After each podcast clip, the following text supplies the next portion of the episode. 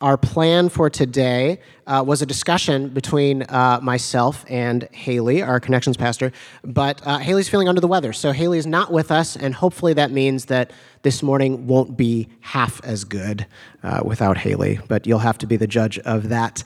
Um, I will do my best to uh, represent uh, what we've both collected as we uh, uh for our talk today, as we as we uh, continue on in Advent. So, hi everybody, it's just me. Sorry about that. All right. Um, so what uh, we have been um, uh, talking about, if you were, if you joined us online for our, our brief uh, reflection and prayer time last week, uh, you'll have heard me mention that for Advent this year, the several weeks of uh, uh, leading up to Christmas, we are talking. our theme is economic justice and the Bible's two Christmas stories. So I briefly introduced this idea last week that there isn't actually a Christmas story. The Bible contains two different Christmas stories, or Jesus' birth narratives, as the biblical scholars call them.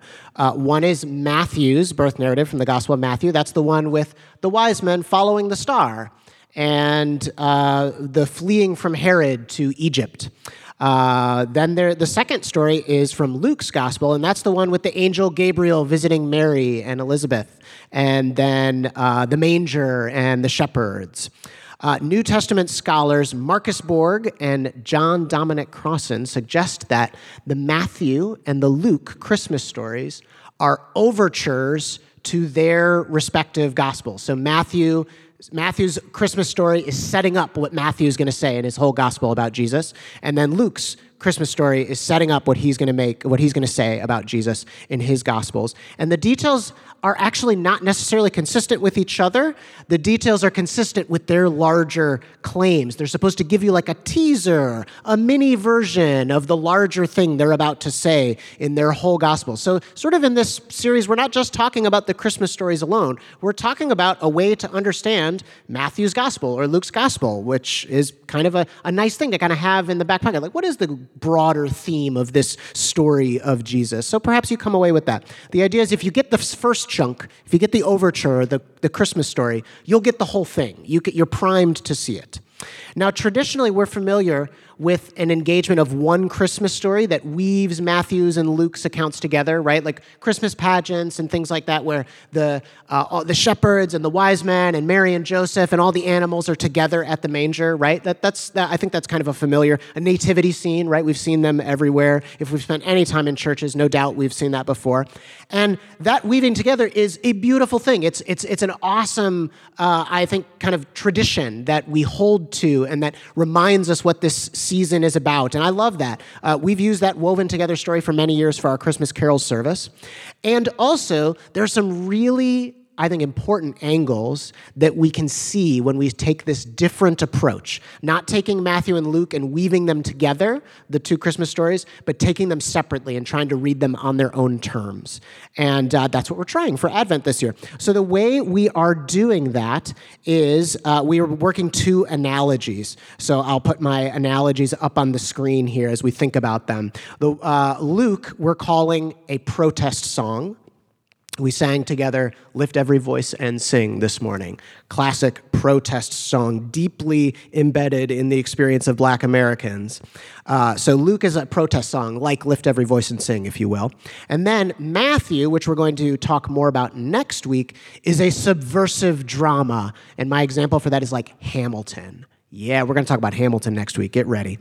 Um, so both a subversive drama and a protest song are really useful things for an oppressed people. So we're talking about the first century oppressed Jewish people who are under the thumb of a cruel, unforgiving Roman Empire back in, in the first century CE, okay? But these two things, a protest song and a subversive drama are used sort of differently. So the, the protest song, you like you get it out in the open because you're enacting change from the margins, right? You're marching, you're at a demonstration, everybody's singing it together, your voices come together, it gets really loud. Lift every voice and sing, and we're all we're, we're trying to grab the powerful's attention with a protest song. That's a little bit of how Luke might be used.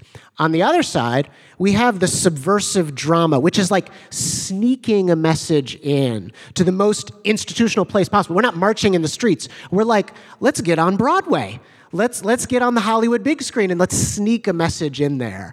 And we're trying to backdoor our way into the powerful's consciousness with a subversive drama. So there's two different ways we can use this, and both of those are really useful to an oppressed people. Both of those are really useful to those who want to stand in solidarity with oppressed peoples. Today we're going to lean into the Luke side.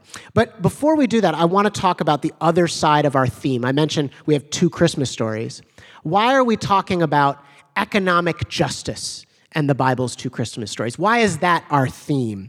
And what we want to say is that when we look at the Christmas stories as these kind of overtures to their larger gospels and not try to weave them together, we see something really important. Again, from our New Testament scholars who've helped me as we've put this together. They point out that before Jesus ever existed, there were individuals in the Roman world of the New Testament who were referred to with titles like Lord Son of God, Redeemer of the world, Savior from sin, even God incarnate. There were people before Jesus ever existed that were referred to with phrases like that, with terms like that. Those people were the Roman emperors, the Caesars. So when Matthew and Luke and the early Jesus movement use these terms to refer to a Jewish peasant who's just like going around teaching, doesn't even have a home. He's a homeless Jewish peasant who just goes around teaching. They're applying these words that are supposed to be for Caesar to this Jewish peasant. That is quite a statement. That is quite a statement politically, and it's quite a statement economically. They say, our New Testament scholars say, if you don't understand Caesar, you can't understand Christ. Politics and economics are inescapably behind our Christmas story. We have a confrontation between two different programs for bringing people together, two different programs for so called peace. One is actual peace, one is not peace at all. We have Caesar on one side, and we have Jesus on the other. On Caesar's side, we have peace through victory, which is really peace through violence. It's not peace, it's saying any amount of like dissent you squash with an army. And that makes us feel like we're held together, but it's not really peace. But on the other side, on Jesus' side, we have peace through justice, which is actual peace. Looking on with moral integrity at what's happening and not just saying we're all kept together. On one side, we have the building of crosses. On the other side, we have the bearing of crosses. On one side, we have Rome, the empire. On the other side, we have the kingdom of God, or as one theologian retranslated, it, the divine commonwealth. I like that. What if we, when we read the kingdom of God in the Bible, we define it the divine commonwealth? I really like that. Caesar is Lord versus Jesus is Lord, top down rule versus bottom up influence we have these confrontations going on behind the Christmas stories. So, in the 21st century, if we want to read those Christmas stories and be moved by them, be impacted by them, and let them shape who we are, we don't have a Caesar. We don't have an emperor today.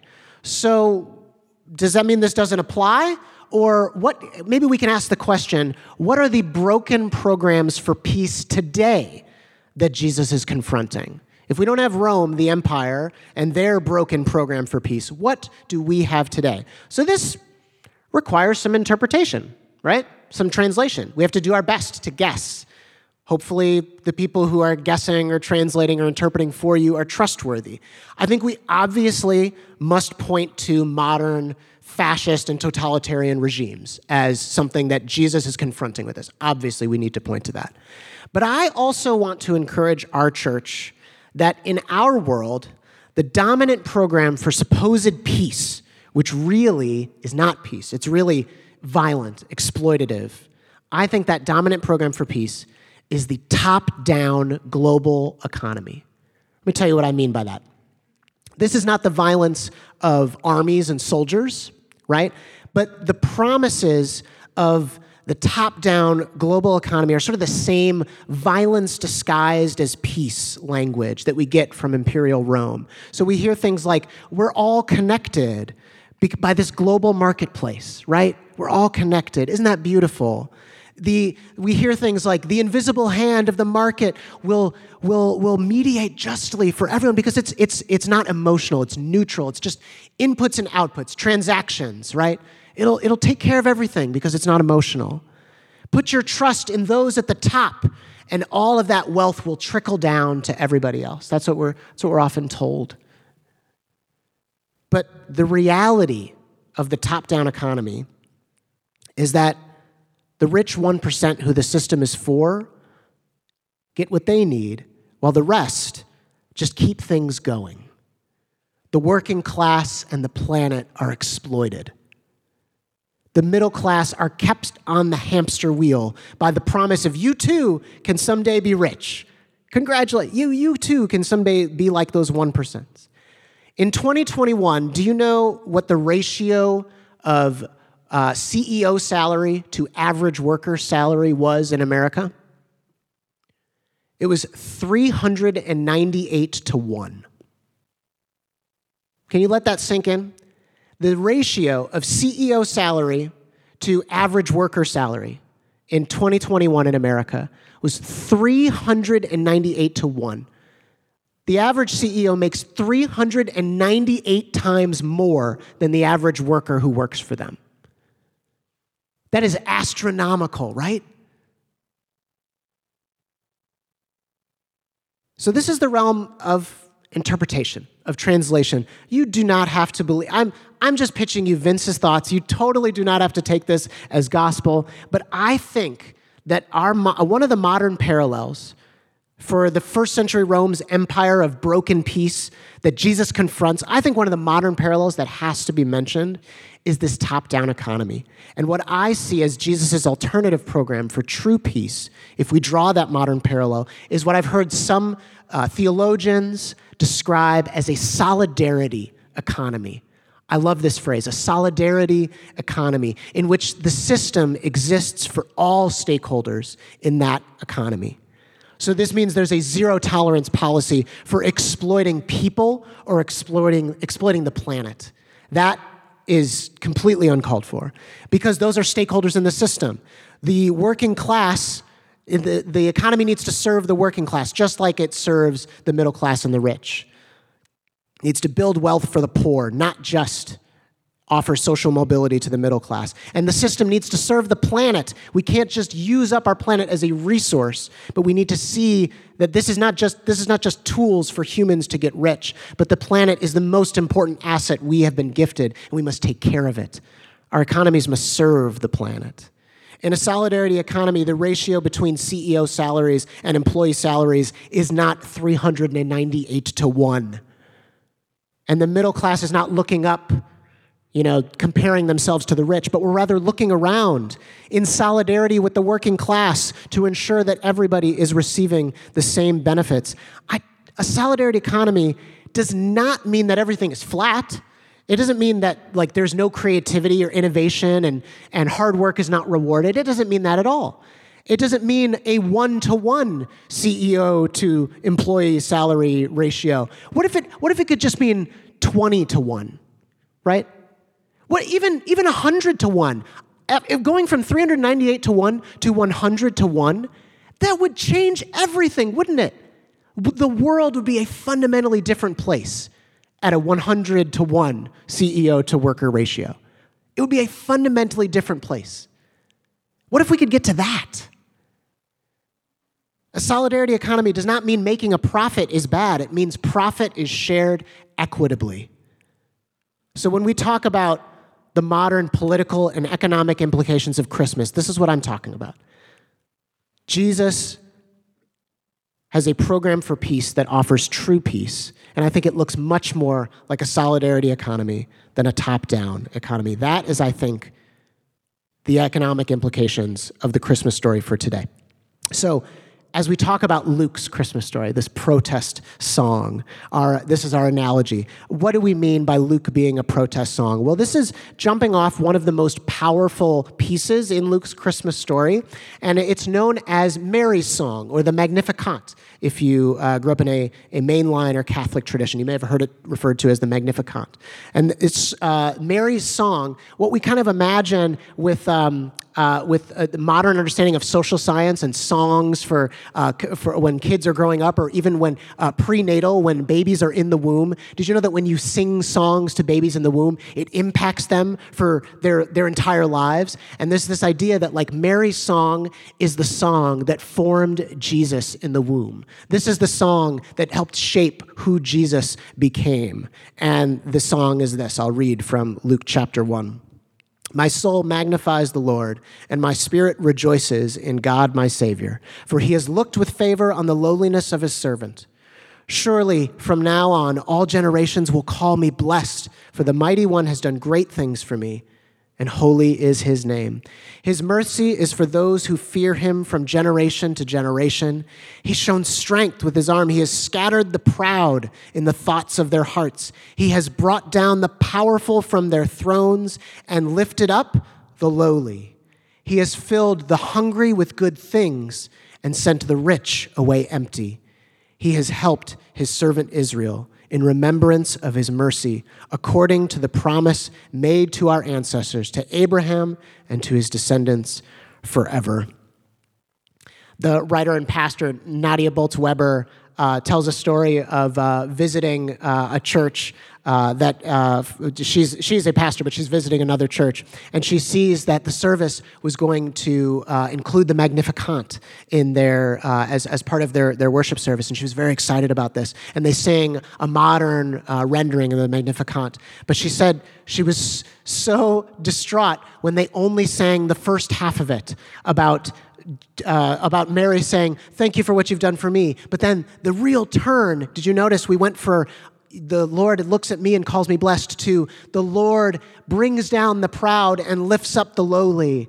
The Lord uh, feeds the hungry and sends the rich away empty. There's this turn from very personal things to very communal things. And uh, Nadia Bolz Weber like just regrets. It's like, oh, how could we talk about the personal side but not talk about those bigger matters of when this becomes a protest song? And there is where I think we get this idea of the, the, the entire Gospel of Luke being a protest song. We can take Mary's song, this piece of the birth narrative of Jesus as sort of a picture of what the, the, what the Christmas story is. And the Christmas story then becomes a picture of what the entire gospel is. It's almost as if Mary's song sets us up for the entire rest of the gospel. Powerful words attributed to her. I remember um, my first experiences with protest songs is uh, growing up in Evanston, Illinois, learning in school "We Shall Overcome." Did anybody learn "We Shall Overcome" in school? That was uh, that was sort of an important part of growing up. Is you would learn this protest song and you would learn the history of it, and you would learn how it was sung at marches and demonstrations, and uh, and how it it it for me as, as being such a young kid, that protest song being a part of my education, it has become a formation of who I am. It has shaped me today. Uh, part of who I am is because I heard those verses of "We shall overcome," ev- like every year for multiple years running as a kid or more modern examples of uh, maybe slightly different than a protest song we'd sing at uh, a demonstration. But I wonder if anybody uh, uh was anybody was was watching when uh, Childish Gambino, Donald Glover's "This Is America" came out a few years back. Did anybody remember this? Uh, the the song was released on SNL, Saturday Night Live, on a Saturday night, and then it was like simultaneously released on YouTube, and then went like bonkers. It was like one of the most viral things that year. Of everybody just kept watching it, and I remember we were setting up for church here the Sunday morning after it was released, and somebody was like, who was uh, one of our volunteers this morning, was like, "Did anybody see Donald Glover on Saturday?" Night Live yesterday with This Is America, and it is this very intense. I mean, it is not for the faint of heart uh, video that really like you know makes you reckon with the gun violence in America's history, and especially done to black individuals in America. And uh, this is, but This America, it's I mean, it is it is catchy. It keeps you in. You are like riveted watching this video, And I just, I will never forget it because it was like, no, I, I, I didn't hear what happened. And we put it on the big screen as we're setting up. And we were all just like, oh my gosh, like this, this is important. Like the, something just happened. This is a new protest song for our generation. So protest songs, they form who we become. And we see Mary's song as this protest song that forms who Jesus becomes. And as we read back, we can see it as a way to understand what the entire gospel of Luke is about. This is the vibe of the entire gospel. Like if the the we, we take the, the the whole gospel takes the in uh, the environment of the Roman Empire as this sort of granted thing. We are telling the story of Jesus amidst this big, powerful empire that has all the cards, and we don't have all of the cards and what do we do to live counterculturally within that? It's not so much a book about revolution as it is a book about protesting to make things better as best you can, given that that larger system may not change. And so there are stories throughout the Gospel of Luke that grab at that. There's this story of the, the, the parable of the persistent widow that it says goes to an unjust judge who doesn't care for people and, and again and again and again asks for justice for a situation for herself. And the, the, the moral of the story in the Gospel is such, such an interesting one. It says the unjust judge finally granted this woman her justice, not because he had a change of heart, but because he was bothered by her so much and he just wanted her to get off his back. And that is sort of a, a picture of what Luke is all about. It's sometimes the wider structures aren't going to change. They're not going to get better. There aren't going to be changes of hearts. But can we protest and live as counterculturally as possible in the meantime to see changes? Can we get it from 398 to 1 CEO to worker salary ratio to 100 to 1? Can we protest a little bit to just get it a little bit better or maybe a lot bit better? There's the story in Luke of Zacchaeus. I wonder if anybody's ever heard the story of Zacchaeus from the Gospel of Luke. And Zacchaeus is this interesting character who's somewhere in between the oppressed Jewish people and the Roman Empire because he is a Jew, but he's kind of sold his soul to the devil, according to the other Jews, because he's a tax collector. He's a tax collector for the Romans. And so he kind of lives in this middle ground in between the working class, the poor, and the rich who hold all of the cards and the power.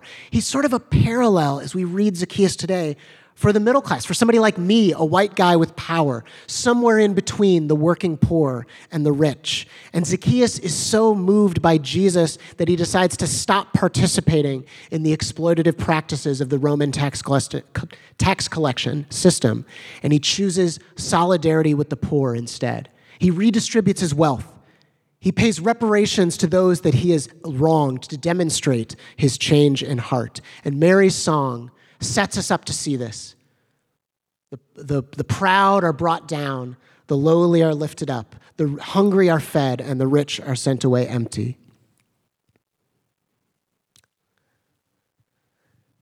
So, all of this big big stuff about the economy, all of this big stuff about what does it mean to live in a solidarity economy rather than a top-down economy? What does it mean that Luke can be this, this, this asset to us as a protest song, this gospel that maybe we've heard read hundreds of times by now, that it can be this amazing bolster of a move toward economic justice?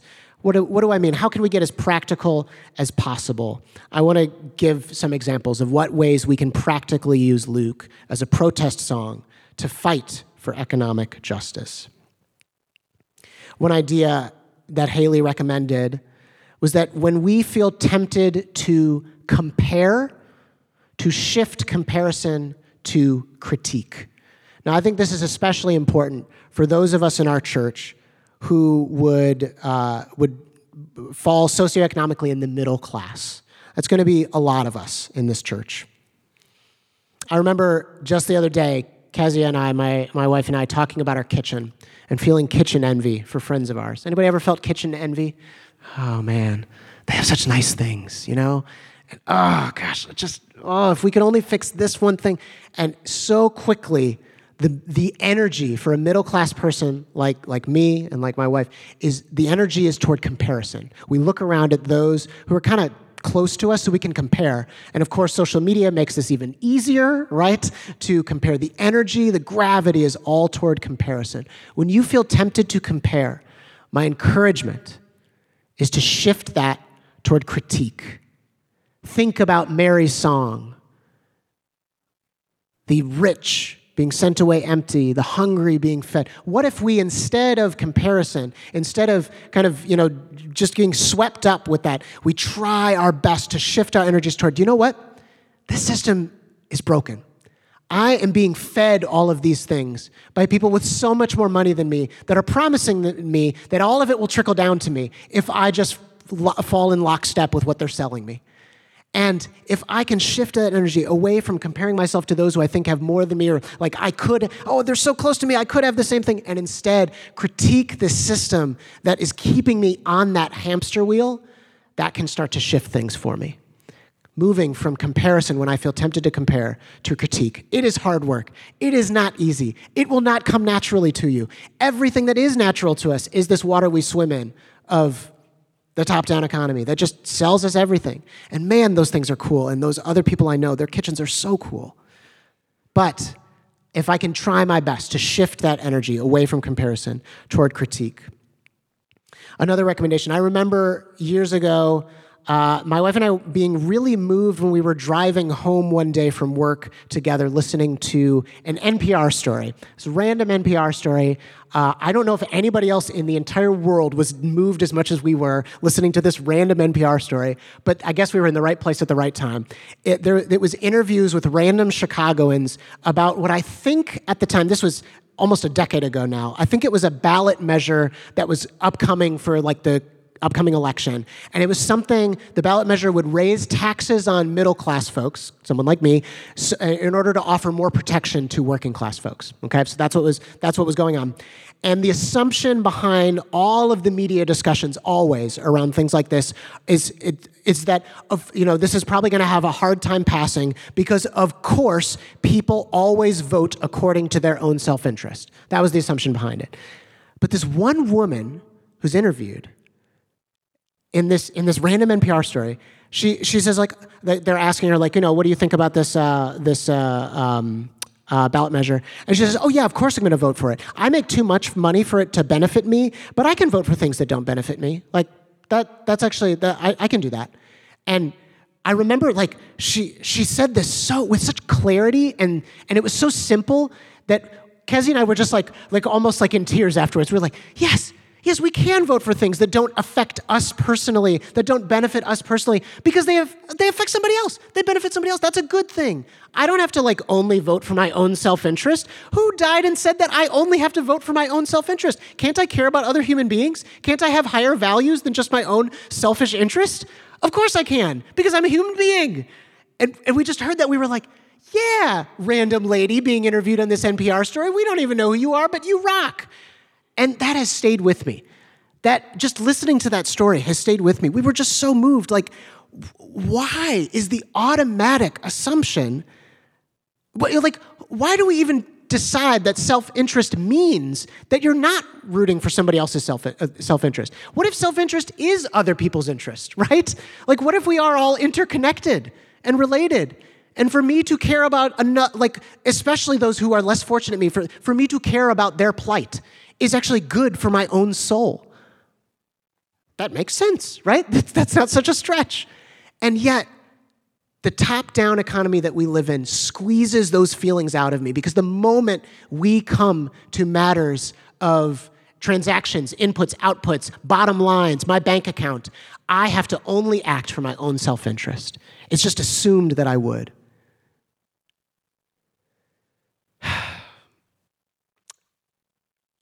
The hard part about this, everybody, I'm going to speak for myself as somebody who's solidly middle class, is that it is on the middle class to choose solidarity with the rest of the 99%, with the working class and with the poor, rather than it's on us to do that, to, to not be protective with what we have, think of ourselves in competition with the working class. It is on us to do it. The cruelty of the system is that the 1% can change things for the working class in an instant, can't they? Remember, if we went from 398 you know, to one, if that ratio to 100 to one, how much more wealth would be shared if that was distributed equitably? an exorbitant amount of money. Things could change in an instant, but it's not happening. And so the cruel thing about our system is that even though all the cards are over here, it's kind of on middle class people like us. And that's not really fair.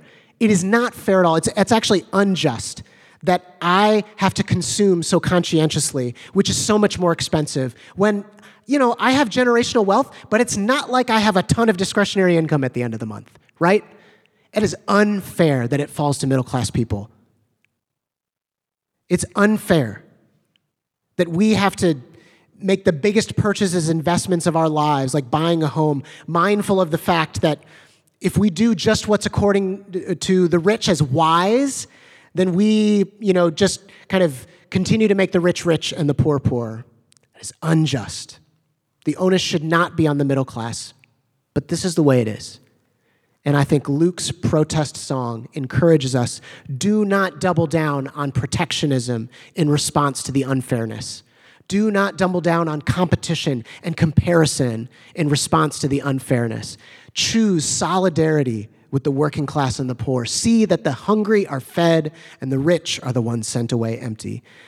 It's an earworm, right? It's a protest song. Gets stuck in your head. Lift every voice and sing. We're all going to be singing that for the rest of the week, right? Because we, because we sang it this week. It's going to be stuck in our head like an earworm. And that's what we want to do with Mary's song, with Luke's Christmas story. That the proud be brought down and the lowly lifted up. I have to believe there's strength in numbers.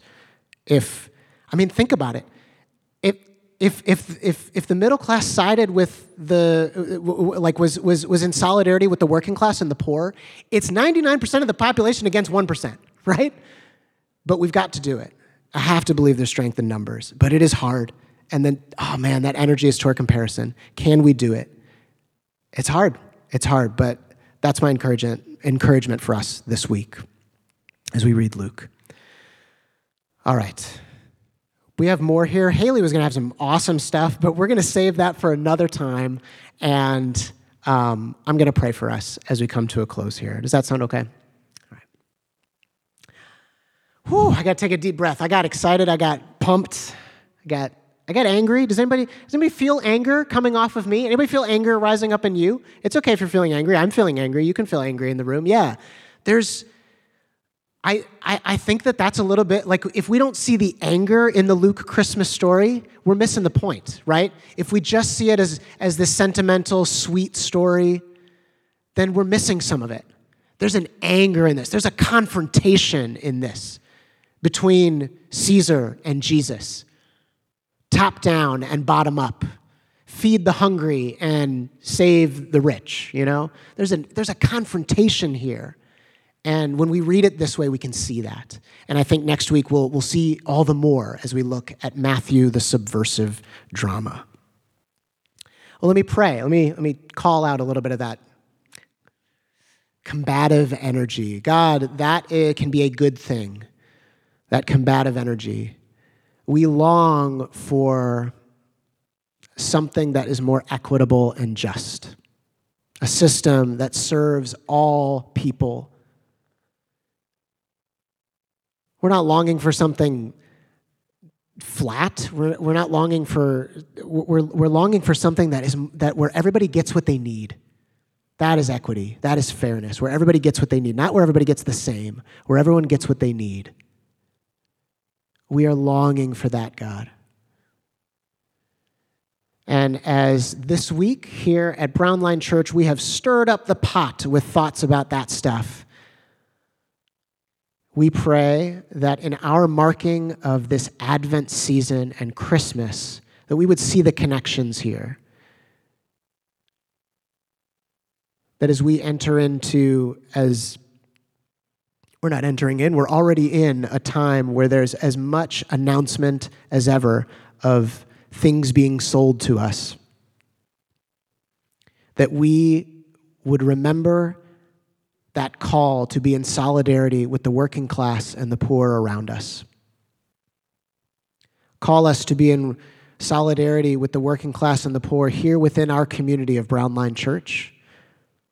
Call us to be in solidarity with the working class and the poor here in Lincoln Square, in the, in the city of Chicago, in the cities and the neighborhoods where any of us are joining from. Call us to be in solidarity with the working class and the poor, to look around and not up. Protect us when we feel tempted to compare because it is so easy and all of the energy is toward that. And give us eyes to critique instead Give us courage to make choices that, that put everyone's self interest on the table and not just our own. That story of this random lady doing that is moving because she was ho hum about it. And we should all be ho hum about it. It's not that crazy to put other people's interest. We do it every day with our kids. We do it every day with our aging parents. We do it every day with our partners or our roommates. And we can do it on a broader, more communal scale in our entire economy. But it takes us making choices. And so encourage us how to make those choices in our day to day this week. And we thank you for the story of Jesus, the story of you coming to us, and for the, the protest songs that formed Jesus in the womb. We pray in Jesus' name. Amen.